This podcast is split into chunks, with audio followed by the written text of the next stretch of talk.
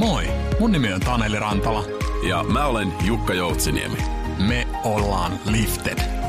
Tervetuloa kuuntelemaan Yksi hyvinvointi-podcastia.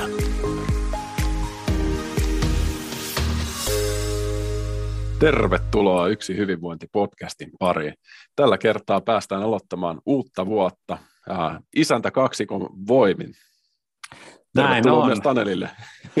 Kiitoksia Jukka, kiitoksia Jukka. Nyt on hienoa, hienoa päästä potkasemaan niin sanotusti lainausmerkeissä uutta kautta, kautta eteenpäin. Meillä on tässä tämmöinen niin kuin vauhdikas, ää, nythän voi oikeastaan voisi sanoa, että ollaan lähdetty niistä telineistä jo liikkeelle ja sitä alkuspurttia pistää, pistää eteenpäin. Paljon hienoja jaksoja tulossa. Joo, tästä on varmasti tulossa tota noin, niin hieno kevät. Keväthän on tämmöistä kehittymisen aikaa ja sitä kautta niin kuin varmasti podcastiakin on hyvä kuunnella ja sitä kautta meidän myös hyvä nostaa sinne inspiroivia vieraita, joita on tulossa. Ja hauska myöskin aloittaa kahdestaan nyt, kun on paljon näitä ajankohtaisia asioita, mihin voidaan tarttua tässä henkilöstökehittämisen ja työhyvinvoinnin kentällä. Näin no.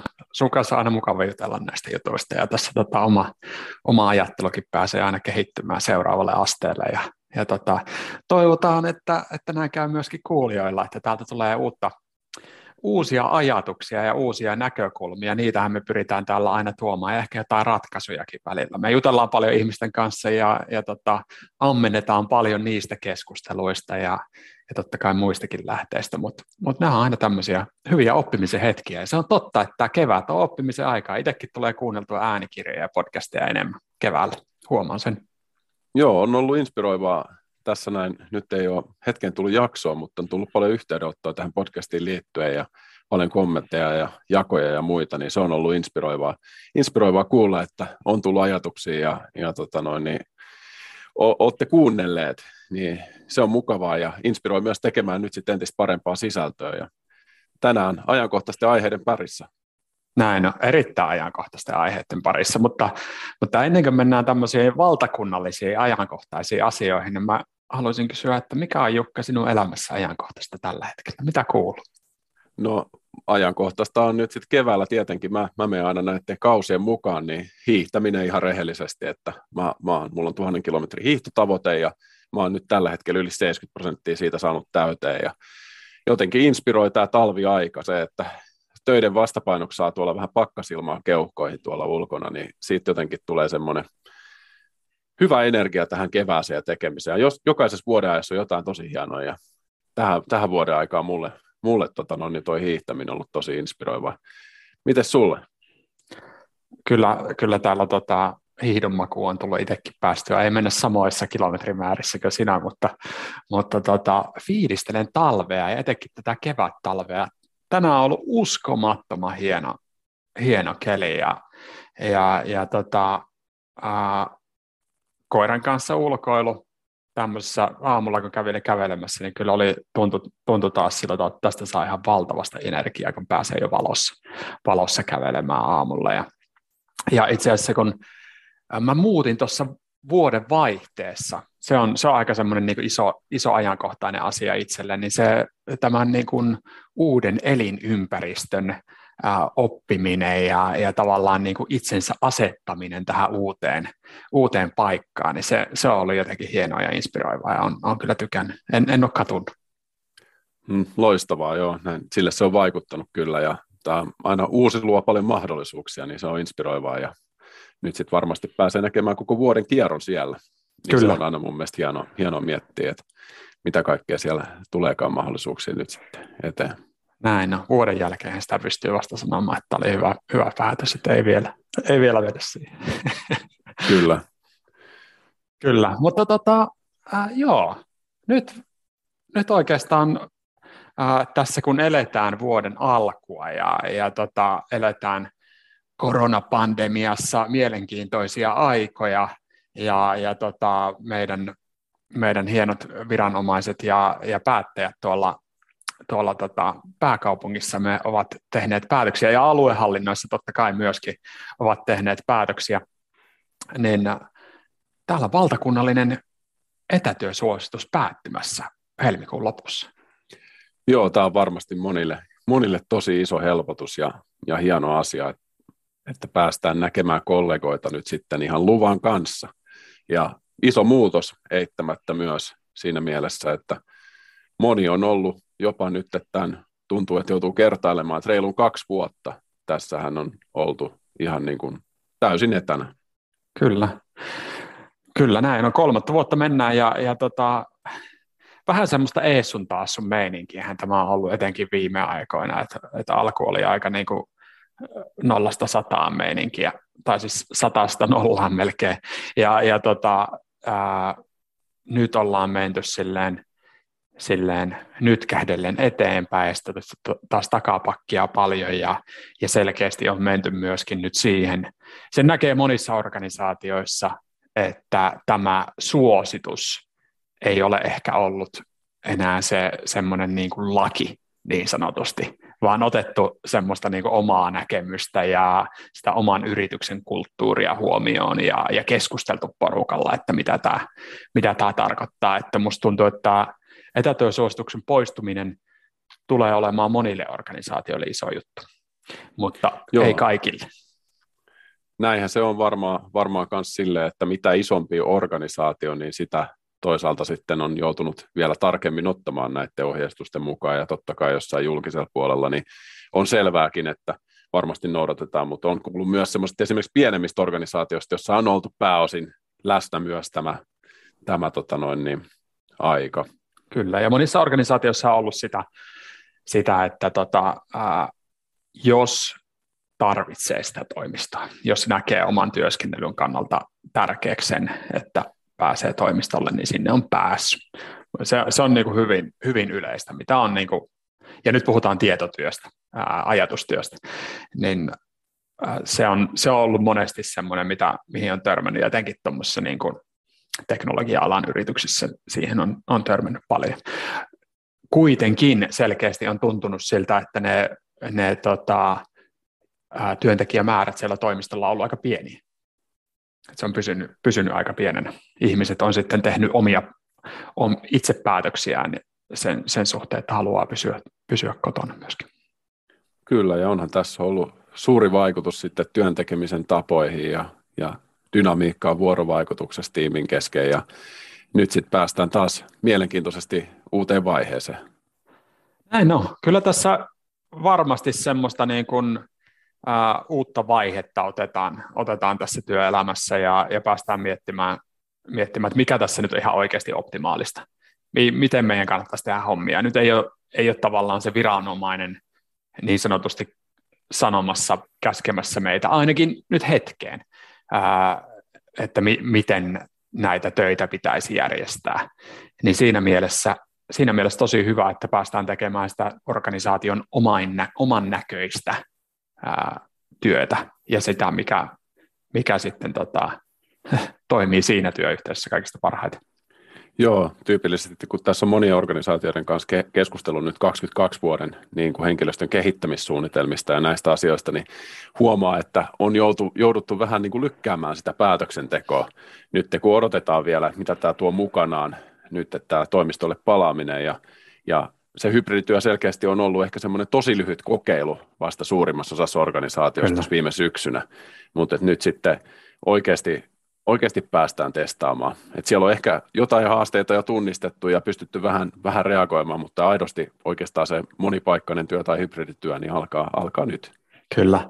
Se tuntuu, että se oli monessa organisaatiossa ehkä vähän semmoinen äh, helpotuskin, että, että tota, ruvettiin valmistautumaan siihen hybridityöhön ja kohta kohta päästään palaamaan siihen toimistolle ja, ja sitten sinne hetkellisesti palattiinkin, mutta sitten tuli se, se tota, taas päätös, että nyt, nyt näyttää luvut huonoilta ja nyt olisi hyvä siirtyä kaikkien taas kotikonttorille, niin tota, musta tuntuu, että se monessa organisaatiossa tietyllä tapaa sitten vähän niin kuin huoka, huokasti helpotuksista, että no niin, no nyt voidaan palata tässä tähän tota, 100 prosenttia etänä hommaa, että vedetään jäihin nyt nämä suunnittelut tästä hybridityöstä. Ja nythän me päästään nostamaan ne sieltä syväjäästä ja, ja tota, sulattelemaan ja miettimään, että miten tämä hybridityö oikeasti taas toimii. Ja, ja, ja tota, varmasti ollaan viisaampia kuin silloin puoli vuotta sitten tai, tai kahdeksan kuukautta sitten, milloin, milloin niitä on varmaan tullut mietittyä. Tai ehkä melkein, melkein mennään jo sinne niin kuin vuosi sitten on jotkut aloittanut suunnittelemaan myöskin hybridityötä paremmin. Joo, kyllä tämä tavallaan voisi ajatella, että tässä on ollut semmoinen niin armollinen kokeiluaika mm. sen suhteen, että ei tule ainakaan yllätyksenä, että mitä pitäisi olla, mutta toisaalta voisi miettiä, että joissa organisaatioissa sitä vuosi sitten mietitty, eikä sitten oikein päästy vielä sitten käymään niitä asioita ja on vaikka koulutettu esihenkilöitä ja käyty tiimin kanssa läpi, niin ne varmaan vaatii aika paljon kertaamista tässä vaiheessa ne asiat. Kyllä, kyllä. Koska siinäkin vaiheessa, niin kun, kun monessa organisaatiossa valmensi sitä, sitä hybridityöhön siirtymistä, niin oli, oli, se, oli hyvin tärkeää nimenomaan se, että kohdataan ihmisten tunteet ja fiilikset ja keskustellaan porukalla ja, ja tota, haetaan niin kuin kaikki samalle sivulle, koska meidän maailmamme ja meidän elämämmehän ovat nyt eriytyneet enemmän toisistaan kuin koskaan aikaisemmin, koska me ei, ei vietetä sitä samaa aikaa siellä samassa paikassa. Niin siinä mielessä on hyvä, hyvä, että se keskustelu käydään. Ja taas se kannattaa käydä. Taas kannattaa ottaa porukkaa yhteen, koska niin kuin tiedätte, ihmismieli muuttuu ja kehittyy. Ja, ja tota, saattaa joskus taantuakin, niin tota, se on hyvä, hyvä meidän tavallaan porukalla taas jutella, että no missä nyt mennään, mitä me nyt halutaan, mikä on paras, paras tapa toimia ja miettiä sitä niin kuin yhteistä suuntaa ja, ja, ja sitä, sitä, mikä meille on se kaikista paras tapa toimia.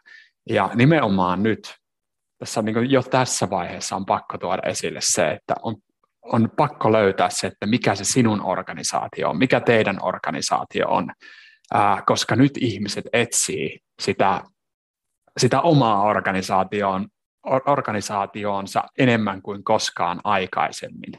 Ja siitähän tämä ää, Great Resignation ää, tota, ilmiö kumpuaa myöskin hyvin, hyvin paljon, että ihmiset etsii nyt semmoisia organisaatioita, jotka tekee asioita mielekkäästi, tekee asioita, ää, noudattaa toimintatapoja, jotka on niin kuin itselleen sopivia.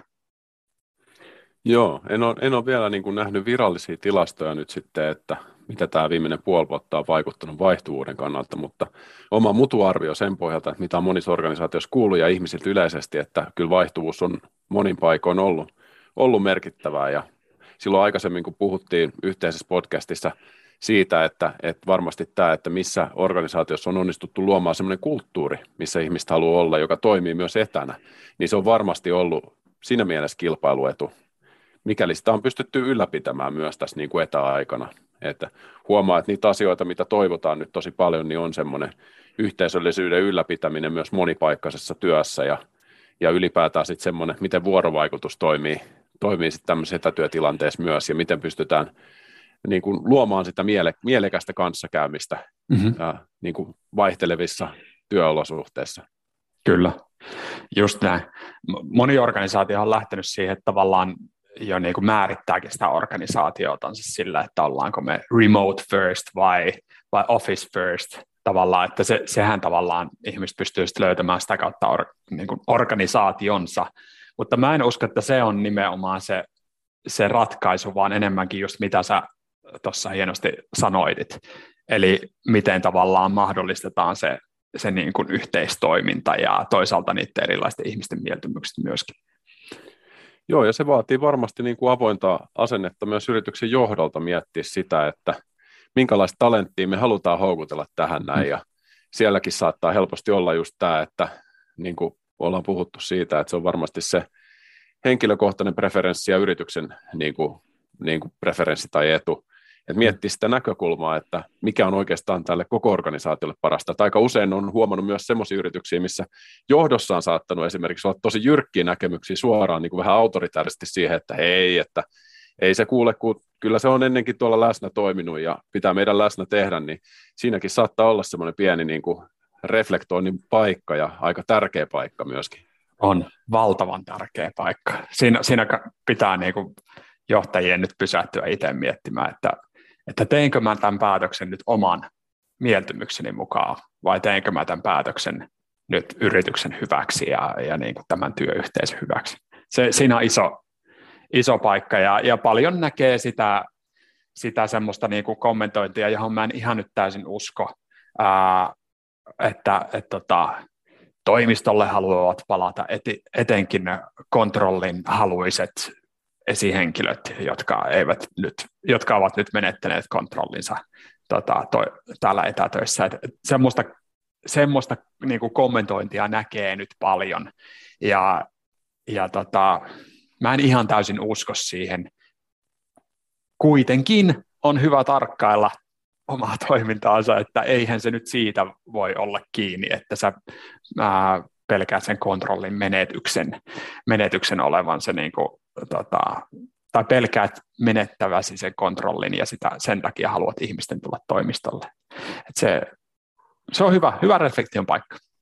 Kyllä, ja totta kai niin, niin kuin just näin, että vaatii ehkä varmasti herkkyyttä erityisesti mm. tämmöinen tilanne ja sitä keskenäistä ymmärrystä, jos mietitään vaikka niin kuin esihenkilön roolia niin tiimitasolla, sitä, että oikeasti ymmärtää, että miten ihmiset ajattelee. Varmaan yksilöllä saattaa olla aika paljon erilaisia näkemyksiä ja sitten semmoisia pieniä pelkojakin. Kyllä. Tähän, jos on niin kuin pari vuotta ollut esimerkiksi etänä, niin kyllähän siinä saattaa oikeasti, oikeasti muuttua aika paljon se se oma asenne sitä toimistotyötä kohtaan. Mutta aika usein uskon, uskon, että nyt kun päästään sinne, niin sieltä löytyy sit paljon positiivista myös. Kyllä, kyllä. Mitä sä näkisit, että nyt kun ollaan tässä, niin kuin, ää, tässä kynnyksellä niin sanotusti, melkein ollaan sillä toimi, toimistolle, siellä kello, kellokortti on jo noussut sieltä taskusta ja ollaan jo asettamassa sitä siihen lukijaan, niin tota, miten organisaatioiden kannattaisi nyt reagoida tähän, mitä, mitä tässä vaiheessa kannattaisi nyt tehdä? Joo, no siis itse asiassa mulle tulee mieleen nyt tämä meidän hybridityön checklisti tässä näin, mm, mistä, mm. Mistä on moni antanut hyvää, hyvää palautetta, jossa me sitten niin kuin organisaatiotiimi ja niin kuin yksilötasolla pohdittiin sitä, että tota noin, niin mitä asioita kannattaa selvittää, huomioida, keskustella ja määrittää tähän niin kuin hybridityöhön liittyen. Ja mun mielestä tässä oli, tässä oli semmoisia aika hyviä, hyviä pointteja, ja mitä kannattaisi niin kuin HRS ja ihan niin kuin jokaisen yksilötasolla myös Kyllä. miettiä. Kyllä. Jos vähän sitä avaa, niin siellä oli paljon sitä nimenomaan sitä, että päästään sille yhteiselle sivulle, keskustellaan paljon, tehdään organisaation näköisiä päätöksiä. Eli, eli niin kuin ei, ei vaan matkita jotain, jotain esimerkkejä, ja sehän on, sehän on näkynyt näkynyt, tota, kaikki esimerkitkään eivät ole onnistuneet näissä, joten ei kannata niitä välttämättä matkia. Ää, ollaan koko ajan valmiita iteroimaan ja, ja niin kuin kehittymään, koska, koska tota, ää, kun otetaan se askel, niin niin välttämättä se ei mennytkään oikeaan suuntaan, mutta meidän pitää ihan rohkeasti lähteä kokeilemaan. Nämä uusia tilanteita meille kaikille. Kommunikoida tosi avoimesti, ää, ottaa siihen ottaa siihen enemmänkin organisaatiosta porukkaa, porukkaa ja tota, niin kuin sä nostit ton, yksilötaso, tiimitaso, organisaatiotaso. Ne olisi hyvä, hyvä tavalla huomioida, huomioida erikseen, että siellä voi olla erilaisia suosituksia ja ohjeistuksia eri, eri tasoilla. Kyllä tässä varmasti korostuu myös just se niin kuin viestinnän selkeys. Kyllä. Että, että on niin kuin selkeä ja kaikki oikeasti muistaa, että ei oleteta, että joskus ollaan julkaistu joku etätyöohjeistus ja mennään tämän mukaan, vaan se on hyvä kerrata ja se on hyvä kerrata esimerkiksi niin kuin esihenkilöiden kanssa myös. Hyvä käydä tiimitasolla se keskustelu, että huomaa, että, että sitten helposti, kun on paljon muutakin asiaa tässä vuoden alussa, niin saattaa unohtua se, että kuinka tärkeä kerrata näitä ihan niin kuin semmoisten niin kuin konfliktitilanteiden välttämisestä myös. Että semmoinen ennako, ennakointi myös siihen, että siellä saattaa tulla niitä haastavia keskusteluita ja saattaa olla, että joku henkilö ei välttämättä halua palata sinne ihan heti ja mitä sitten siinä tilanteessa. Kyllä. Toivottavasti niitä konfliktitilanteita tulee. Tämä on minun, minun toivomus, koska jos, jos niitä ei tule, niin se ehkäpä viestii siitä, että kommunikointi ei ole avointa, koska konflikteja eihän ei kuuluisi välttää niin sanotusti, vaan ne, niitä pitäisi pystyä ratkaisemaan ja, ja tota, kohtaamaan ää, siinä mielessä, että, että niin kuin on outoa, jos tässä tilanteessa ei minkään pienitäkään konfliktia tule työyhteisössä. Joo, sitten on aika hyvä muistuttaa kyllä, että se semmoinen niin hyvä vuorovaikutuskulttuuri sisältää myös niin kuin haastavia keskusteluita. Mm, mm. Että, että ei, mieluummin just näin, että tässä on niin kuin paljon ollut mun mielestä, kun tunte, tunteiden johtamisesta on puhuttu ja muuta, että se hiljaisuus on se pahin asia kuitenkin, mm. että, että pystyttäisiin yhdessä luomaan semmoinen ilmapiiri, missä voidaan puhua niistä haastavammista asioista. Ja nyt on mun mielestä niin kuin hieno tilaisuus toisaalta sitten lähteä niin kuin parantamaan sitä ja niin kuin hy- hyvä mahdollisuus avata, avata sitä keskustelukulttuuria. Mä uskon, että se, sit positiivisella puolella siellä on paljon semmoista inspiraatiota ja semmoista iloa, mitä löytyy, sit, kun pääsee näkemään niitä kollegoja. Kyllä, kyllä. Kaikille kaikille henkilöille niin kuin, tavallaan pääsee luomaan sitä omaa nahkaansa jopa niin kuin, ää, vahvemmaksi ja paremmaksi tavallaan niin kuin näyttä, näyttämään tavallaan, että hei mä pystyn tekemään tämän työyhteisön kannalta hyviä juttuja. Mä pystyn olemaan semmoinen niin kuin työyhteisöä positiivisesti liikuttava voima. Ja ai että miten herkullinen paikka esihenkilöille. Siellä, siellä, niin kuin, siellä pääsee tota, oikeasti näyttämään myöskin sitä, sitä välittämistä ja hei, mä, mä en tosiaan katso tällaisen kontrollin takia, vaan mä oon täällä, täällä teitä varten ja meitä varten ja, ja se on, se on hieno, hieno paikka. Kyllähän tämmöiset isot muutokset on aina meille sellaisia mahdollisuuksia, joissa me päästään omissa silmissämme ja sitten muiden silmissä, silmissä niin kuin ottamaan askel eteenpäin. Joo, varmasti niin kuin aika, aika hieno paikka myös niin kuin miettiä semmoista jotain keventävää yhdessä tekemistä niiden töiden, töiden lisäksi nyt tässä siinä mielessä, että, että huomaa, että aika monissa organisaatioissa on varmaan kaivattu sitä, kun on, on niin kuin lykkääntynyt kaikki tiimipäivät ja tämmöinen yhdessä tekeminen, niin se on myös aika hieno, hieno mahdollisuus silleen lujittaa ja tuoda semmoista vapaalta keskustelua ja vähän sitä yhteistä arkeakin siihen. Se on ihan hyvä, mun mielestä semmoinen best practicekin hy- hyvä, hyvä malli, että alkuun nyt kun sinne toimistolle palataan, niin siinä on jotain kivaa. Siinä on jotain semmoista, niin kuin, siinä, siinä on syy tulla sinne. Siellä on jotkut kivat, kivat tota, tarjoulut tai jotain yhdessä tekemistä tai joku hyvä, hyvä workshoppi siinä tai jotain muuta semmoista, semmoista joka niin kuin, potkaisee sen homman liikkeelle ja antaa myöskin ää, tavallaan fasilitoi semmoista rentoa keskustelua, koska on todennäköistä, että se ensimmäinen päivä eikä ehkä se seuraavakaan päivä tule olemaan kaikista tehokkain. Et, et pitää antaa ihmisille vähän tilaa siihen, että päästään juttelemaan nämä hommat läpi ja vähän, vähän tekemään sitä catch-upia. Et siellä on ihmistä aika hyviäkin ystäviä luultavasti ollut, ollut, ja nyt ne ei ole nähnyt pitkään aikaan toisiaan sille ihan oikeasti. Joo, se olisi kyllä tosi optimaalista, jos pystyisi luomaan sille vähän tilaa niiden oman työn tekemisen tavoitteiden hmm. suhteen kanssa, että osaa varautua siihen, että jos ihmiset tulee siihen omalle työpisteelle keskustelemaan se toimistolla, niin ei olekaan luonut ihan niin tiukkoja tavoitteita niille päiville kuin aikoi päiviä toimistolla, vaan on aikaa sitten ottaa ne ekstra kahvit, Kyllä. metallikahvit siinä. Kyllä, just nämä metallikahvit, niitähän, niitähän tässä päästään nauttimaan. Ja, ja onhan siinä niin kuin, totta kai meillä siintää mielessä jo se, että no ei, kyllähän täällä töiden takia ollaan ja kyllähän meidän pitää niin kuin tuloksia saada, mutta ei kannata liian nopeasti luoda sitä pelkoa, että nyt tämä toimistolla oleminen on vaan tätä, että me tullaan tänne juttelemaan ja, heittämään yläfemmoja ja, ja muuta, muuta, muuta juttua. Että tota, äh, kyllä siinä voi olla semmoinen pieni siirtymävaihe. Se on ihan ok. Ja sen jälkeen me voidaan, muutaman päivän jälkeen me voidaan olla sillä tavalla, että hei, tota, miten me, mites me optimoitaisiin tätä hommaa, miten me voitaisiin porukalla, minkälaisia pelisääntöjä me voitaisiin tehdä, minkälaisia niin kuin, ohjeistuksia me voitaisiin tehdä, jotta täällä toimistolla voisi saada asioita aikaiseksi ja jotta me yhdessä voitaisiin, voitaisiin itse asiassa saavuttaa isompia juttuja kuin silloin aikaisemmin, jolloin me, me, meidät oli pakotettu olemaan kotona.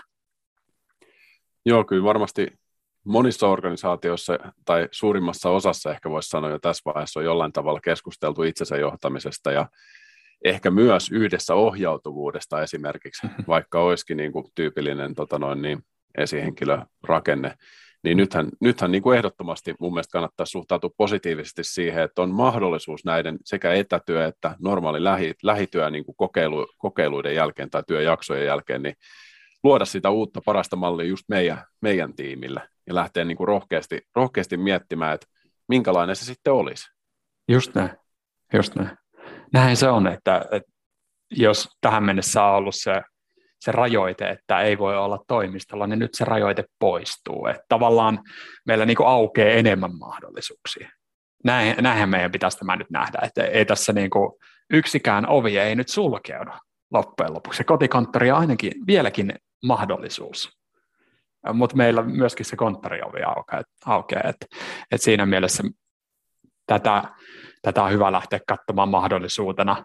Ää, kuitenkin täytyy se sanoa tässä, että monet ihmiset on rakastuneita etätyöhön ja, ja niin kuin haluaa pitää sitä kynsin ja hampain kiinni, niin tavallaan siinäkin se, että me luodaan nyt sitä yhteisymmärrystä siihen, että, että kaikki ei välttämättä ole ihan älyttömän innoissaan siitä, että nyt sinne konttorille pääsee, ää, niin mi- miten me voitaisiin tavallaan yhdessä yhdessä saada tämä homma, homma toimimaan, miten me voitaisiin ymmärtää toisiamme siinä tilanteessa, niin. puoli ja Just, just näin, että eihän sitä keskusteluakaan mun mielestä kannata pakottaa siihen suuntaan, että puhutaan pelkästään siitä, että minkä takia toimistolla ollaan, vaan hmm. olisi hyvä, jos voidaan avoimesti keskustella myös siitä, että minkä takia joku tykkää etätyöstä ja mitkä on niitä parhaita juttuja siinä, siinä myöskin, että sitten varmasti löydetään sitä kautta niin kuin semmoinen oikeasti rehellinen, rehellinen ilmapiiri, missä voidaan sitten kohdata. Kyllä. Ja varsinkin kun mietitään, monet, monet puhuu siitä, että no se nyt on vaan sitten sinun henkilökohtainen mieltymys, meidän pitää etsiä tässä niin firma etua. Niin, niin tavallaan paras tapa yhdistää sekä semmoinen niin henkilökohtainen preferenssi ja sitten se firman etu, niin on, on semmoinen niin tehtäväkeskeinen ää, suunnittelu ja, ja se miettiminen, että, että mä, siis määrittely, että mitä tehtäviä kannattaa tehdä etänä, mitä tehtäviä kannattaa tehdä läsnä, ja sitten mitkä tehtävät on semmoisia, joilla ei ole mitään väliä, että missä niitä hommia tehdään. Niin sitten sit kun me saadaan tiimitasolla määriteltyä näitä hommia, hommia läpi, niin sitten se on se alkaa olla niin kuin, se kohtaa hirmu hyvin niitä yksilön preferenssejä myöskin, ja sitten se kohtaa sitä yrityksen etua tosi hyvin, että et siinä mielessä on hyvä, hyvä ihan niin kuin ottaa tämmöistä struktuuria siihen, siihen keskusteluun, jottei se mene vaan siihen, että, että minä tykkään et, etätöistä, no minä tykkään toimistotöistä ja sitten kilpaillaan siitä, että kumpi huutaa kovemmin. Niin, kyllä se näin on, että kun on päästy tuosta niin kuin avoimesti käymään tuo keskustelu, niin huomaa, että monissa organisaatioissa on se on ollut semmoinen silmiä avaava. Että itse mm. asiassa hei, mä voinkin ymmärtää Kimmoa ja Kimmo voi ymmärtää mua, mua nyt sitten tässä tilanteessa ja mm mä ehkä ymmärrän hänen näkökulmaa oikeasti paremmin ja mm. tätä kautta voisi voisikin tehdä, että itse asiassa näillä työtehtävillä ei ollut väliä, että missä nämä tekee ja näin, että me ei meidän tarvitse välttämättä kaikkien tehdä samalla niitä, mutta sepä se on tärkeää, että niin kuin sit on lisäksi tuon tehtäväkohtaisten asioiden miettimiseksi, niin miettii sitä, miten vaikka niin kuin meidän tiimissä toteutuu se yhteinen kulttuuri ja mm-hmm. päätöksenteko ja miten saadaan se niin kuin turvallinen ja hyvä keskustelu ylläpidettyä sit sen lisäksi, että Kyllä. Kyllä ehdottomasti on hyvä, jos pystyy noita asioita myös lisäämään niin kuin tietoisesti siihen keskusteluun. Kyllä, ja, ja tasavertaisesti. Et, et, tota, se päätöksenteko pitää pystyä tapahtumaan sillä tavalla, että ei suosita niitä ihmisiä, jotka on siellä toimistolla, tai ihmisiä, jotka on etänä. Et meidän edelleenkin pitää pystyä löytämään semmoista, niin kuin, että kaikki on samalla viivalla. Nythän me ollaan oltu kaikki samalla viivalla, kun kaikki on ollut etänä. Se on ollut helppo homma. Mutta mutta aikaisemmin, ennen pandemiaa, sitä tutkittiin jonkun verran ja se huomattiin, että ne ihmiset, jotka tekee etätöitä, ne on huonommassa asemassa kuin ne, jotka, jotka tekee etätöitä.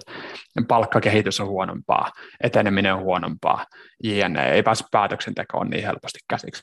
Et, et siinä mielessä on, on hirmu tärkeää, että tavallaan se päätöksenteko on äh, ubiikkia, kaikkialla olevaa, ää, mistä tahansa, missä tahansa oletkin, niin pääset siihen päätöksentekoon ja tietoon käsiksi. Joo, mun mielestä tämä niin vaatii myös tosittain sitä rohkeutta siinä mielessä, että jos aidosti on niitä asioita, missä olisi parempi olla paikalla, ehkä pitää olla paikalla, niin esihenkilöt vaatii myös sitä niin kuin siinä mielessä selkärankaa, että uskaltaa vaatii myös. Jos on jotain kriittisiä asioita, niin kyllä, se, kyllä sekin, sekin kuitenkin sitten joissain tapauksissa varmasti pitää paikkansa. Että ei. Kyllä. Siis nimenomaan, siis tuossa päästään just siihen, me, meidän pitää porukalla miettiä, määrittää, että milloin me ollaan toimistolla, milloin kannattaa olla toimistolla. Joissain jotkut työtehtävät on tosiaan sellaisia, jotka kannattaa tehdä läsnä. Kyllä, tämä on hauska itse reflektoida sitä, että mä olin aikaisemmin semmoinen ihminen, että mä olin aina, aina niin kuin toimistolla. Että mä koin, että mä en saa mitään aikaa etätöissä, että varmaan joku voi samaistua siihen, että aina oli toimistolla ja sitten huomasikin, että itse asiassa etätyö voikin toimia. Hmm. Ja nyt sitten kun on nähnyt molempia, niin huomaa, että aina sitten saa virtaa siitä, kun näkee ihmisiä on läsnä, mutta sitten silti saa niin kuin jouhevasti toimimaan, toimimaan tämän täysin etätyön kanssa. Kyllä. Näin on. on. Meillekin tämä on ollut mielenkiintoinen kokeilu kyllä. On, on. Ja toi jakaa hirveästi mielipiteitä se, että miten, miten tässä nyt pitäisi jatkossa toimia, että pitäisikö ihmisiä niin sanotusti pakottaa toimistolle, pitäisikö olla ne tietyt toimistopäivät ää, vai ei. M- mitä sä ajattelet siitä? Monissa organisaatioissa mun mielestä tuntuu sille, että se järkevä ratkaisu on semmoinen tiimikohtainen sopiminen, hmm. että, että, että olisi aika, aika niin kuin vapaa linjaus ja se perustuisi enemmän sit siihen, että miten niin kuin tiimeissä nähdään parhaaksi. Ja sitten totta kai varmasti sieltä silti löytyy semmoisia niin kuin koko organisaatio yhteisiä asioita, missä saattaa olla hyvä olla kaikkien läsnä. Mm-hmm. Mutta mä, mä niin kuin näen, että se on semmoinen ehkä niin kuin moderni ja hyvä tapa, Kyllä. että ymmärretään, että niin kuin suurimmassa osassa yrityksistä on aika erityyppisiä tiimejä, kun puhutaan vähän isommista yrityksistä, ja ei voi lähteä linjaa yhtä oikeaa tapaa, ja pitäisi niin kuin uskaltaa kanssa antaa sitä vastuuta niille tiimin vetäjille määrittää sitä asiaa, ja yhdessä saada sitä keskustelua aikaa ja niitä oikeita päätöksiä siellä tiimeissä, että uskon, että sitä kautta tulee kuitenkin sit se toimiva kulttuuri kanssa loppujen lopuksi. Näin on. On samaa, täysin samaa mieltä. Vaikeuttaakseni tätä hieman, niin olisi hyvä miettiä myöskin sitä, monet, monet organisaatiot ovat ottaneet vähän niin kuin järjestelmiä jo käyttöön, että miten hallitaan sitä, että kuka on toimistolla ja kuka ei. Niin voisi miettiä myöskin sitä, että miten törmäytetään ihmisiä jatkossa myöskin tiimeen ulkopuolella. Se on, se on hirmu tärkeää, koska tässä, tässä nyt pandemia-aikana ää, ihmiset, ihmisten, ihmiset on siiloutuneet todella paljon enemmän ja on, on niin kuin vähemmän kontakteja sekä oman organisaation sisällä että or, oman organisaation ulkopuolella. Ää, toki siellä niin kuin omassa tiimissä pidetään yhteyttä, mutta se ei sen ulkopuolelle ja se niin kuin tiedätte, niin sehän ei ole kovinkaan, kovinkaan hyväksi organisaatioille ja, ja innovaatioille ja yhteistyölle ja yhteen suuntaan etenemiseen. Niin siinä mielessä, että miten voitaisiin sitten mahdollistaa sitä, että siellä vierekkäiset tiimit tai ihan niin kuin eri osastoiltakin olevat tiimit sitten jossain, jossain joko sitten rennommissa merkeissä tai ti- työn merkeissä pääsisi törmäytymään toistensa kanssa.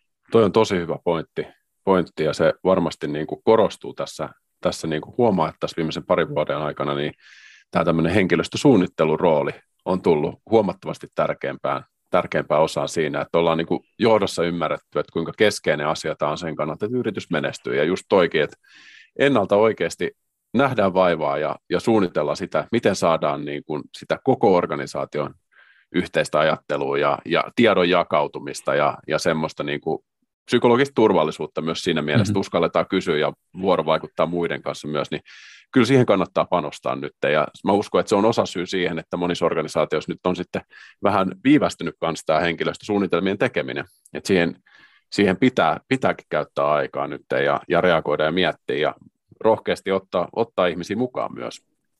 Nyt on herkullinen aika henkilöstösuunnitelmien tekemiseen ja kehittämisen miettimiseen miettimiseen, miettimiseen että nyt, nyt niitä kannattaa toimenpiteitä ehdottomasti tehdä.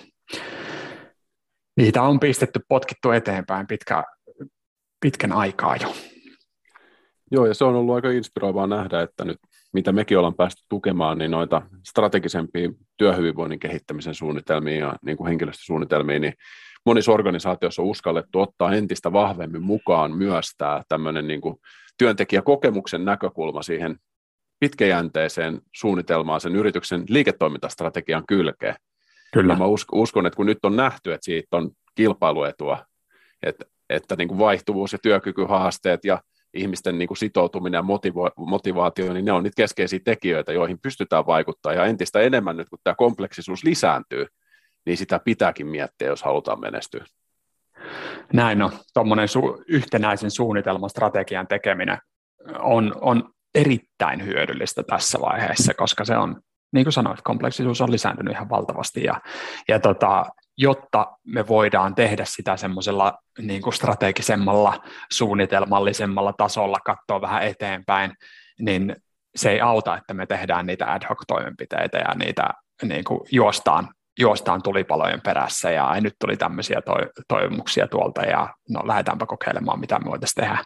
Toki semmoistakin reagoinnille pitää jättää tilaa totta kai ää, suunnitelmissa, mutta tällainen niin kuin yhtenäinen suunnitelma niin on, on kyllä hyödyllistä ja se on ollut, ne on ollut todella, todella motivoivia ää, ja palkitsevia projekteja, mitä ollaan tehty noihin liittyen. Siinä mielessä voi, voi suositella.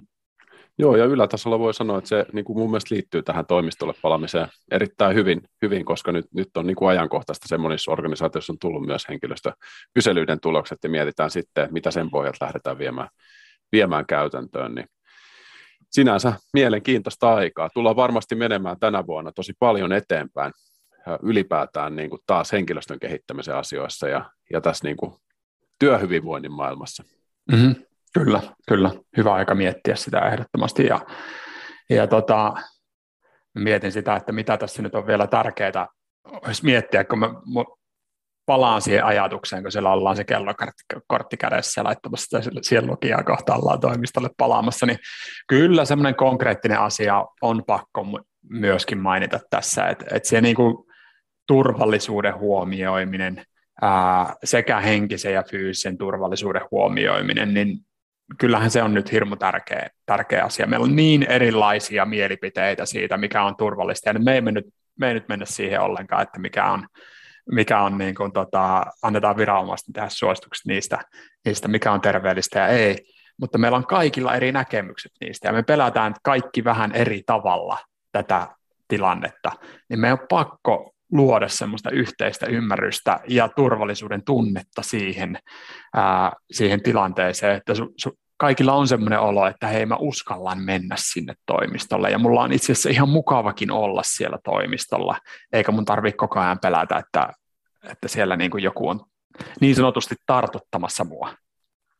Kyllä. Joo, varmasti just semmoinen, kans semmoinen asia, mikä on niin kuin tosi hyvä ottaa rohkeasti esille ja keskustella avoimesti ja olla valmis kuulemaan muita mielipiteitä, kun meillä on tosiaan varmasti tämä on niin kuin siinä mielessä eriarvoistumisen aika ollut, kun meillä on kaikilla niin erilaisia suhtautumisia ja mm. asenteita ja saattaa olla erilaisia riskiryhmän jäseniä mm. niin kuin lähipiirissä ja kotona ja näin, näin, niin se on kyllä hyvä ymmärtää muita. Kyllä, kyllä. Näin on. Tota, jos, jos tätä nyt miettii sitä toimistoa, toimistolle paluuta, niin ää, miksi toimisto on olemassa? Miksi konttori on olemassa? M- no mitä on, sä ajattelet tästä? Tässä on tullut paljon näitä hyviä asioita, mm. että se niin kuin kohtaaminen ja varmasti mm. optimaaliset työtilat ja, ja semmoinen yhdessä tekeminen ja sen mm. niin kuin, sehän fasilitoi sitä yhdessä tekemistä ja, ja luo siihen mahdollisuuden. Ja varmasti sitten osa luo sitä niin kuin jollain tasolla sitä yrityksen identiteettiä ja kulttuuria myös että minkälainen se toimisto on ja mitä siellä on ja mitä siellä tapahtuu.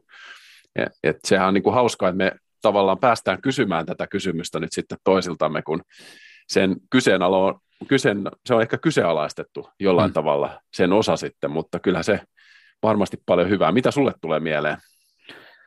Mulle tulee niin ensimmäisenä mieleen se, että, että toimiston on tarjottava jotain muuta, jotain parempaa kuin se kotikonttori tarjoaa. Se on niin kuin mun mielestä se jotenkin se, se niin kuin punainen lanka siinä. Ja, ja sehän, sehän kääntyy hyvin vahvasti siihen, että no okei, siellä on ne muut ihmiset. Me pystytään tekemään sitä kollaboraatiota, yhteistyötä vähän, vähän paremmin, kommunikoimaan tiettyjä juttuja ehkä paremmin. on tutkittu, että vaikuttaminen on helpompaa livenä kuin, kuin etä, etäyhteyksien kautta esimerkiksi. Ja tällä tavalla, että on, on tietyt asiat, jotka kannattaa tehdä siellä, koska ne muut ihmiset ovat siellä.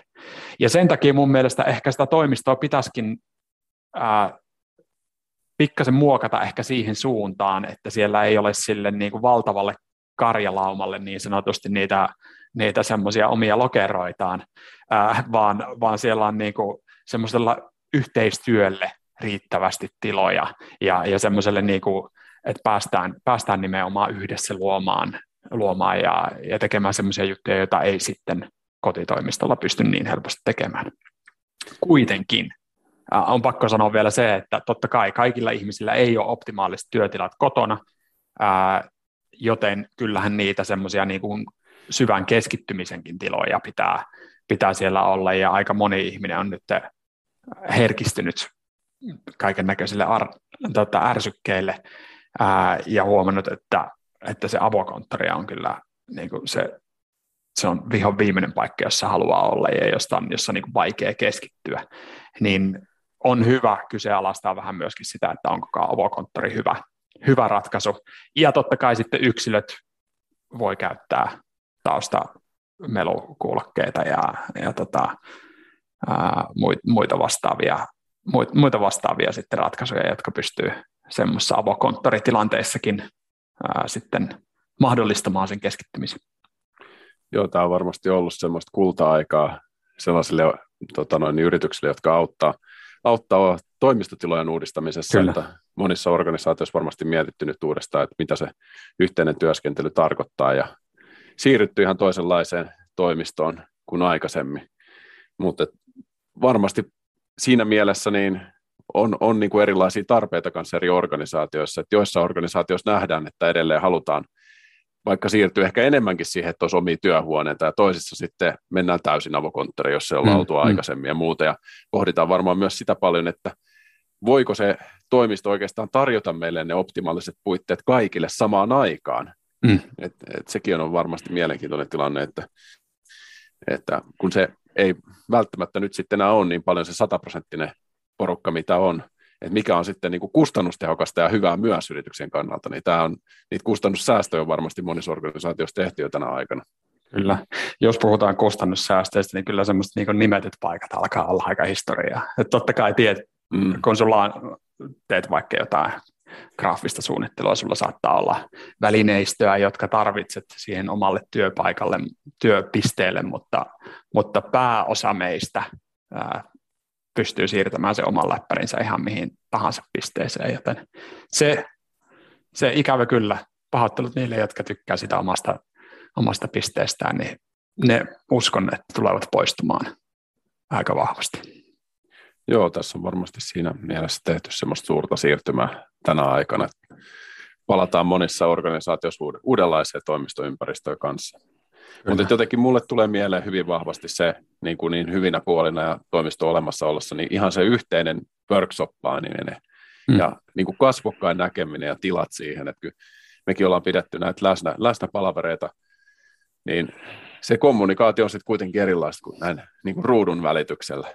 Et se, mm. Sitäkin pääsee vähän niin kuin opettelemaan uudestaan, että mitä se onkaan sitten niin kuin oikeasti katsoa ihmisiin silmiin ja, ja sitten kun on useita ihmisiä, niin miten se menee se dynamiikka, että se voi tuntua vähän hassulle aluksi.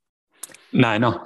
Paljonhan tässä on ihan oikeasti sellaisia asioita, joita meidän pitää harjoitella uudestaan ja, ja vähän totutella uudestaan. Et ihan, ihan mun mielestä on hyville jäljille siitä, että ei se sosiaalisuus tule välttämättä ihan sieltä selkärangasta enää, et, et siellä saattaa olla vähän outojakin tilanteita ja jotkut ihmiset saattaa, saattaa tota, käyttäytyäkin vähän oudosti. Mä oon käynyt pari keskustelua, jossa tämä tämä vastapuoli on sanonut, että oletko muuten huomannut, että ihmiset ei enää osaa kysyä, että, että tota, mitä sulle kuuluu. Että, että jotenkin semmoista niin sosiaalista taidot on vähentynyt tässä. Mä en tiedä, onko, onko, tämä, niin kuin, onko otanta tarpeeksi iso, mutta tämmöisiä huomioita jotkut ihmiset ovat tehneet.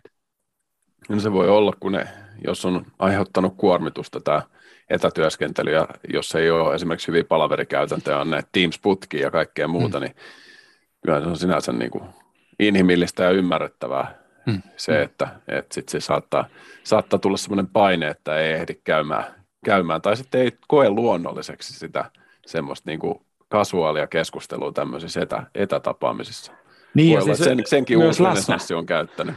Ja siis myös läsnä, läsnä tilanteessa tätä havaintoa on tehty. Ja, okay, ja, niin kuin, ja siis se, se, se voi olla, äh, nyt se selkeästi avasti mulle tätä ovea, ovea pikkasen, niin mä yritän hypätä sitä ovesta sisään. Tota, keskustelu ja nämä palaverit on mennyt asiakeskeisemmäksi ja tehtäväkeskeisemmäksi.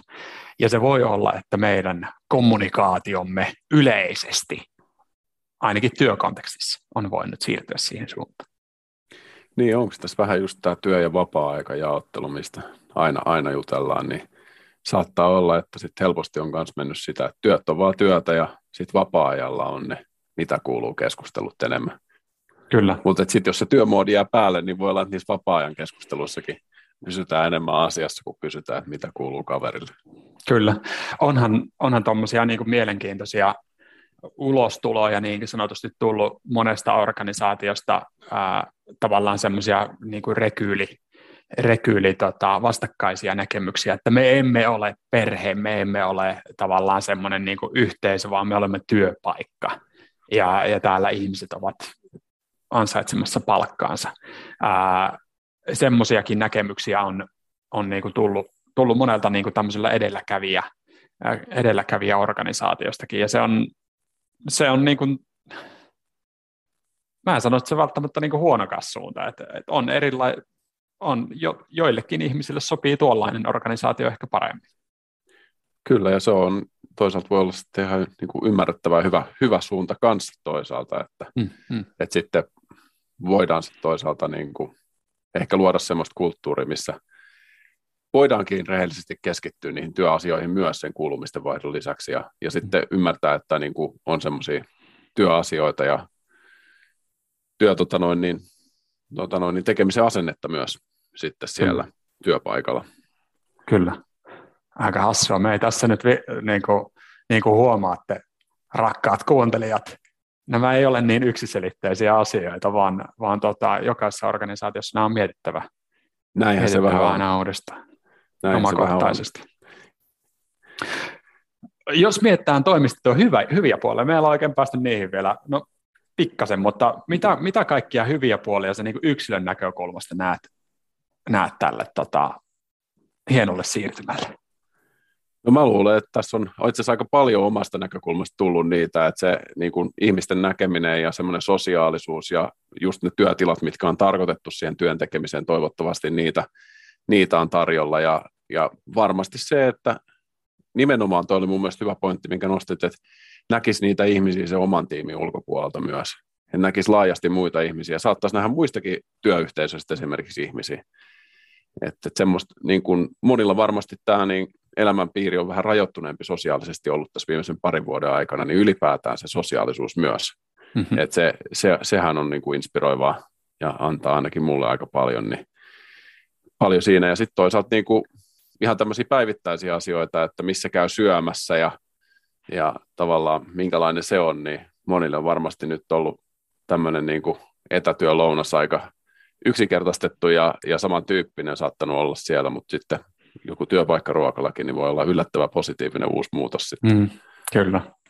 Näin, hyvä, hyvä vaihtelu ainakin. Se jotenkin äh, on sellainen, sellainen, joka monella ihmisellä kolahtaa, että on kiva saada vähän erilaista, että, että ei ihan koko ajan tee sitä siellä, siellä tota omalla kotipisteellään tee niitä hommia, että vähän erilaista, pääsee sinne toimistolle välillä.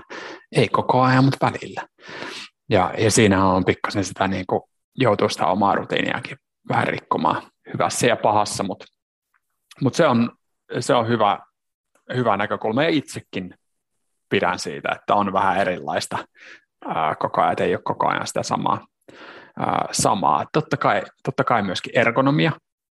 Me ollaan molemmat tämmöisiä niin kuin ergonomia, voisiko sanoa fanaatikkoja, että heti ekasta työpäivä, etätyöpäivästä lähtien piti olla seisomapöydät valmiina, mutta, mutta kaikilla niitä ei ole ja, ja kaikilla ei ole tilaa, mahdollisuutta, niin monilla ihmisillä on vaan huomattavasti parempi ergonomia sit siellä, siellä toimistolla kuin kotonaan.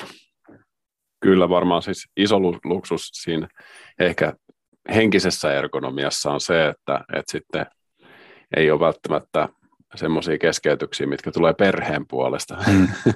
se, se on mm. varmaan monilla, monilla kuitenkin sit se juttu, että pääsee niin kuin työasioihin siinä mielessä keskittymään ehkä eri tavalla, jos on ollut, ollut lapsia kotona ja kaikki päiväkoti sairastumiset vaikuttaa aina siihen, että et, tota noin, niin itse asiassa ei voikaan tehdä töitä ihan hirveästi ja Kyllä. näin, niin toivottavasti tähän, tähän niin kuin saadaan muutosta nyt. Kyllä. Se varmaan menee siihen henkisen ergonomian piikkiin myöskin se, että, että kun meidän, meidän aivot luo tämmöisiä yhteys, yhteyksiä hyvin paljon asioiden välillä, ja me esimerkiksi yhdistetään, yhdistetään tiettyjä esineitä tai tiettyjä tiloja vaikkapa stressiin, tässä tilanteessa. On tutkittu sitä, että puhelin, puhelin ihan vaan läsnäolollaan nostaa jo stressitasoja ihmisissä, ihmisissä. Niin miten tuommoinen niin työpiste, kun se on siinä keskellä, keskellä kotia, ää, tai mahdollisesti se joudut, joudut tekemään töitä ja syömään samassa paikassa vaikkapa, niin mä uskon, että sillä on tosi iso vaikutus siihen, että miten me pystytään rentoutumaan. Tämmöinen niin kuin työ- ja vapaa-ajan erottaminen varmasti helpottuu ainakin tietyillä ihmisillä ja varsinkin niillä, joilla ei ole, ei ole semmoista niin kuin selkeää irrallista työpistettä tai työhuonetta. Niin, tämähän tuo silleen niin kuin tasa-arvoisuutta siinä mielessä, että hmm. kaikki ei ole välttämättä nyt muuttanut sinne omakotitaloon tai isompaan rivitaloon tai paritaloon, vaan, hmm. vaan tavallaan sama, samat puitteet kuin aikaisemminkin, että sehän vaikuttaa aika paljon. Ja sitten toisaalta just tämä, että asuuko yksin vai onko muita ihmisiä siellä kotona, niin silläkin aika iso, iso, iso merkitys sitten siihen toimi, toimistorooliin kanssa ja mitä odottaa sieltä itse. Näin on. Ja siitä on puhuttu paljon, että nimenomaan näillä niin kuin uusilla ja nuorilla työntekijöillä, he, he ovat olleet tosi heikossa asemassa nyt, nyt tässä, että et, tota, siellä ei ole kotona välttämättä niin sitä sosiaalista verkostoa niin vahvasti tukemassa, ää, saattaa olla yksinäisyyttä enemmän, ää, mutta sitten myöskin ää, ei, ole, ei ole vielä päässyt rakentamaan sitä, sitä niin kuin yhteisöä siellä töissä ihan samalla tavalla, niin taas ollaan tasa-arvoisemmassa, tasavertaisemmassa tilanteessa, kun kaikki pääsee taas ehkä näkemään ja kommunikoimaan paremmin, koska niin kuin huomattu, niin etänä on vaikea luoda uusia yhteyksiä. Vanhoja on, on kohtuullisen, tai se on helpompaa pitää niitä yllä, kun luoda uusia. Jos sä työntekijä, niin se, se voi aika rajoittuneisuutta, rajoittunutta olla se sun kommunikointi ja yhteisöllisyys. Kyllä. Nämä on sitten toisaalta mielenkiintoisia asioita, niin kuin mitä ihmisillä on sitten niin kuin pelko, että mistä joutuu luopumaan, kun menee taas toimistolle, niin että mitä nämä haastavat asiat, mitä nämä haastavat asiat on, niin mitä sulle tulee mieleen niistä haasteista?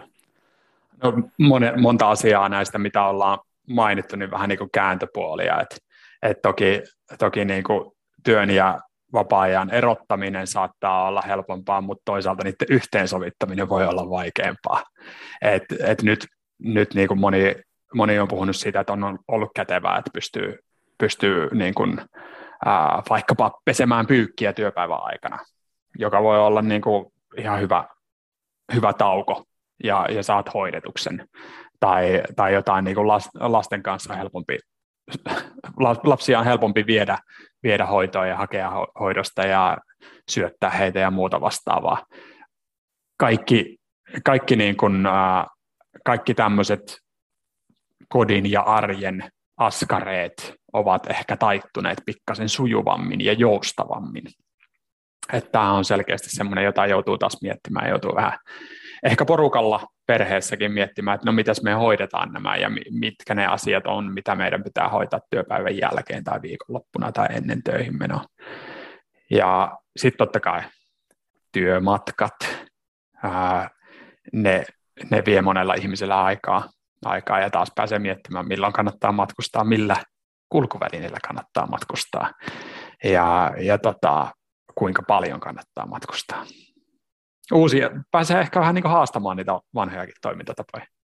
Kyllä, se on ihan hyvä haastaa ja sitten toisaalta aina niin kuin niissäkin on sitten niissä haasteissa, niin on kääntöpuolet siinä mielessä, että mm. työmatka toisaalta hyvä siirtymä, missä voi ehkä, ehkä sitten saada semmoisen siirtymän vapaa-ajalle tai mm-hmm. sitten hyvä semmoisen rentoutuneen siirtymän töihin, ainakin mm-hmm. itse ajattelee, että jos julkisilla pääsee kulkemaan tai miksei vaikka autollakin tai pyörällä, niin esimerkiksi itse aina kun on käynyt toimistolla, niin on ollut tapana kuunnella joku, joku tota noin, niin meditaatio tai, tai joku rauhoitusharjoitus tai joku tämmöinen että, että sitä rutiinia ei ole välttämättä niin helppo rakentaa siihen muuhun arkeen, että tulee semmoisia, siirtymäthän on positiivisia hyviä mahdollisuuksia myös. Kyllä, näin on. Ja, ja monet noista asioista me ollaankin keskusteltu läpi, että, jotka pystyisivät tavallaan jo voittamaan. Esimerkiksi tämä keskittymishomma. Monilla ihmisillä on vaikea keskittyä siellä konttorilla. Se on hyvä, hyvä huomioida. Miten me voidaan tehdä sitä konttorista semmoinen, että siellä on parempi keskittyä, tai miten me voidaan mahdollistaa se, että ihmiset ihmiset ei ole koko ajan siellä konttorilla, vaan pääsevät tekemään niitä keskittymistä vaativia hommia sitten kotona. Ja sitten päästään siihen terveyteen ja, ja meidän pelkoihin ja epämukavuuteen ja kaikkeen muuhun. muuhun. Et totta kai se, se on semmoinen niin, niin sanotusti haastava asia, jonka toimistotyö työ tuo mukanaan. Ja, ja niin kuin, onhan meidän, me totutaan ihmistä aika helposti. Me ollaan sopeutuvia eläimiä, mutta me myöskin totutaan helposti. Ja, ja siinä mielessä meidän on hyvä nyt vähän miettiä porukallakin kukin tahollaan, että, että miksi se toimisto on niin vaikea juttu. Mm. Moni, moni on puhunut siitä, että sinne toimistolle lähteminen on niin kuin henkisesti vaikeaa, koska sitä ei ole tehnyt pitkään aikaa. Se on ihan ymmärrettävää. Hmm. Nyt me ollaan tongittu tosi monesta näkökulmasta tätä toimistolle paluuta, niin mä ajattelin jotenkin, jotenkin tässä, niin kuin, mä inspiroidun tosi paljon tästä vuodesta ja työn hmm. tulevaisuudesta muutenkin, niin miten sä itse näet, tota noin, niin minkälaisia ajatuksia sulle tulee nyt, kun katsotaan eteenpäin ja kohta voidaan reflektoida sit sitä, että lyhyelläkin aikavälillä, että mitä on tapahtunut, kun tämä toimistolle paluu on tapahtunut, mutta sitten toisaalta, että mitä niin kuin tässä tämän vuoden aikana, jos miettii tämmöistä kohtuullisen lyhyttä aikaväliä, niin mm, mm. mitä tullaan näkemään? No mä lähden isoista teemoista liikkeelle. Mä näen, näen että ää, aikasidonnaisuus ja paikkasidonnaisuus tulevat vähentämään rooliaan työelämässä ja, ja merkitystään. Et, et niin kun, ei ole niin paljon väliä sillä, milloin teet ja missä teet hommia, kunhan saat asioita aikaiseksi. Jos mietitään tämän vuoden, vuoden syklillä, niin kyllähän se sosiaalisuus tulee olemaan semmoinen iso asia, joka varmasti näkyy, kun me ei olla nähty sitä nyt pitkään aikaa, ää, niin me tullaan nauttimaan siitä. Se tulee näkymään, näkymään tuolla ravintoloissa ja festareilla ja siellä työpaikalla. Ja siihen kannattaa panostaa mun mielestä. Että semmoinen sosia- sosiaalisuuden uusi renesanssi, niin mä uskon, että tässä varmasti jollain tavalla tulee ää, kuitenkin totta kai huomioiden, että se ei ole, se ei ole meille kaikille välttämättä helppoa. Ää, tullaan elämään semmoisessa semmoisessa pienessä epävarmuudessa, että koskaan me ei tiedetä, että milloin uusi etätyösuositus tulee tai milloin uusi variantti tulee tai, tai muuta, että, että on tehtävä asioita just kun se vanha variantti menettää merkitystä ja ennen kuin se uusi tulee. Että tavallaan niin kuin, ei tavallaan voida jäädä odottamaankaan asioita ää, liian pitkälle, että no niin, kohta, kohta sitten päästään taas normaaliin elämään, koska tämä saattaa hyvinkin olla meidän normaalia elämää sitten tulevaisuudessa. Mä luulen, että tuossa to, on niinku paljon hyviä ajatuksia ja, ja tuo niinku sosiaalisuuden uusi renesanssi, niin se oli aika hauska, hauska termi, että se, se varmasti tulee ja tulee mun mielestä toivon ja uskon, uskon siihen, että tulee olemaan erittäin niin kuin virkistävä vuosi mm. vaihteeksi, vaihteeksi kanssa. Ja, ja sitten toisaalta semmoinen niin teema, mikä tässä on ollut paljon pinnalla, niin toi henkinen jaksaminen. Ja, mm-hmm. Ja se, että miten kuormittavaa on ollut ihmisillä, niin varmasti se, niitä kuormitustapauksia tulee sitten toisaalta esille myös, että, et, että semmoista, niin kuin mä uskon, että se oman hyvinvoinnin arvostaminen ja semmoinen niin kuin mielenterveyden arvostaminen ja, ja siihen panostaminen niin tulee edelleen olemaan tosi, keskeisiä tärkeitä teemoja tänä vuonna. Ja mielenterveydestä, mielen hyvinvoinnista puhuminen, se on ollut mun mielestä hyvä trendi, joka on mennyt eteenpäin. Että sitä, on, on, sitä puhutaan enemmän ja enemmän ja rikotaan niitä stigmoja ja semmoisia niin väärinymmärryksiä siihen liittyen. Ja, ja tota, keskustellaan avoimesti. Se on mun mielestä hyvä trendi ja se, se va, meidän pitää tehdä sitä enemmän, koska, koska tässä on nyt hirveä, hirveitä niin kuin riskejä ja, ja tiettyjä, tietyt riskit ei ole vielä ihan täysin realisoitunutkaan, jotka on tässä lähtenyt kytemään tämä, tämän pandemian aikana, että et, tota, ne näkyy jonkun verran, mutta uskoisin, että jäävuoren huiput on vielä näkemättä.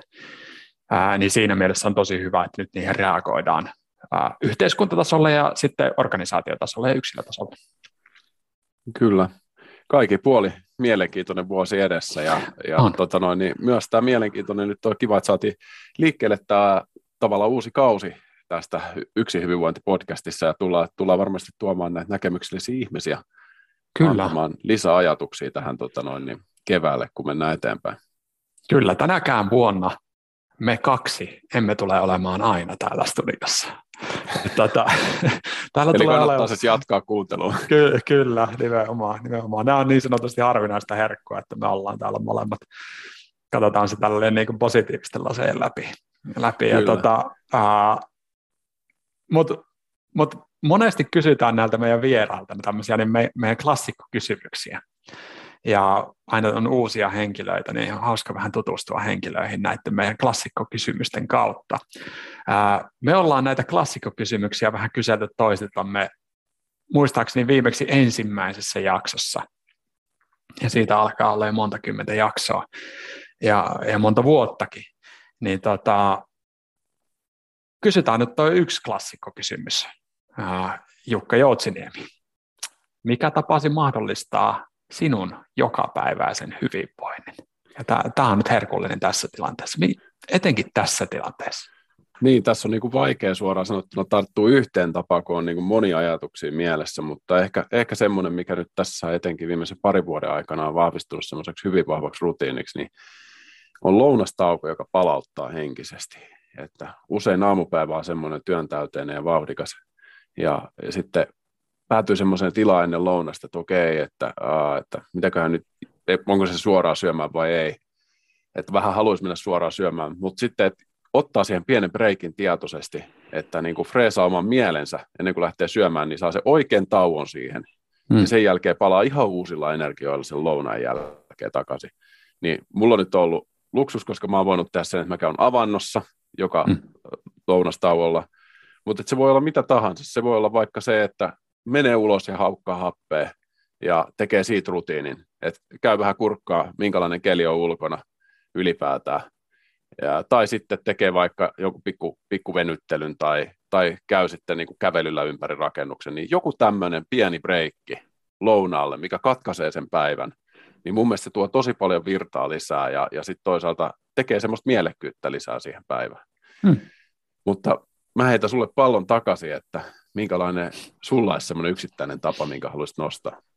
Sulla oli niin hyvä tämä näkökulma tähän palautumiseen, palautumiseen niin mä hyppään, hyppään vähän eri näkökulmaan. Tota, mä sanoisin, että yksi semmoinen tapa, joka on ollut mulle hirmu hyödyllinen, on se, että mä mietin työpäivän alussa, että mitkä on tämän päivän tärkeimmät työtehtävät.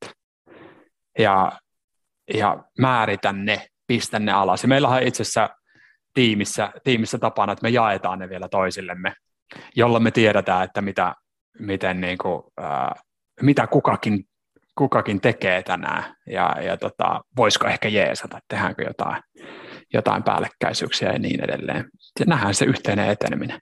Se yhteinen eteneminen, eteneminen lisää, lisää hyvinvointia, mutta etenkin jos tähän nyt ottaa sen niin kuin totta kai hyvinvointia lisää se, että mä saan asioita paremmin aikaiseksi ja saan ne niin kuin järkevässä ajassa valmi, valmiiksi. Mutta etenkin sitä hyvinvointia lisää semmoinen, kun mä työpäivän lopussa reflektoin, että mitä nyt tuli saatua aikaiseksi. Niin se, että hei, kato, mä sain noin neljä asiaa, kolme asiaa tuosta noin tehtiin. Ai ai ai, taputellaanpa sitä neljä selkää. Tänään oli hyvä päivä.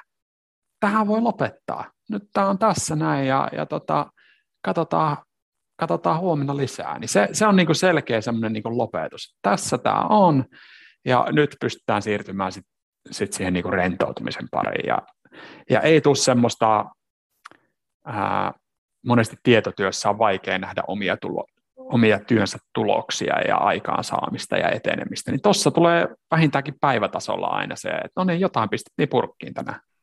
Joo, toi on kyllä psykologisesti tosi vahva toi niin kuin lopeta onnistumisen tavalla, että se monille meille on varmasti haastavaa kyllä se, että jos on ollut vaikeampi päivä, että käy kuitenkin läpi, että hei, että mä, mä tsemppasin tänään ja mä sain nämä asiat. Sitten on mm. aika mukava jatkaa sitten seuraava päivä versus, että ei, ei kävi sitä pientä hetkeä läpi. Kyllä.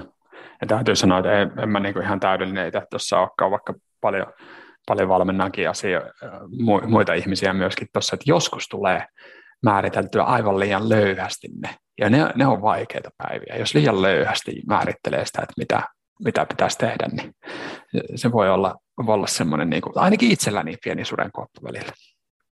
Joo. Tämmöinen reflektointi päälle.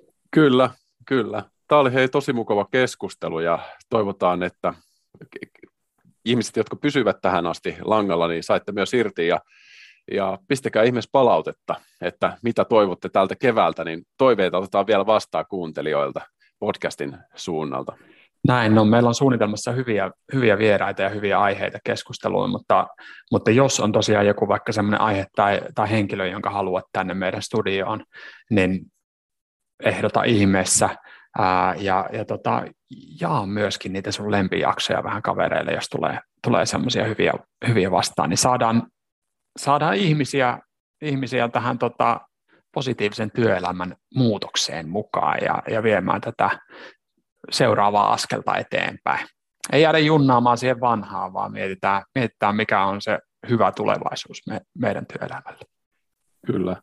Ja tosiaan lifted.fi nettisaitilta, jos toi hybridityön checklisti esimerkiksi kiinnosti mm. tai tuli noita ajatuksia, niin se kansi tsekata, sen voi ladata sieltä. Ja muutenkin me sitten päivitellään sinne blogiimme ja muita tuorempia kuulumisia, mitä ei ehditty käymään läpi, niin siellä on itse asiassa melko aktiivista. Näin on. Kiitos Jukka. Tämä oli hieno kiitos, kiitos Taneli. Tästä on hyvä jatkaa. Ja kiitos kaikille kuuntelijoille.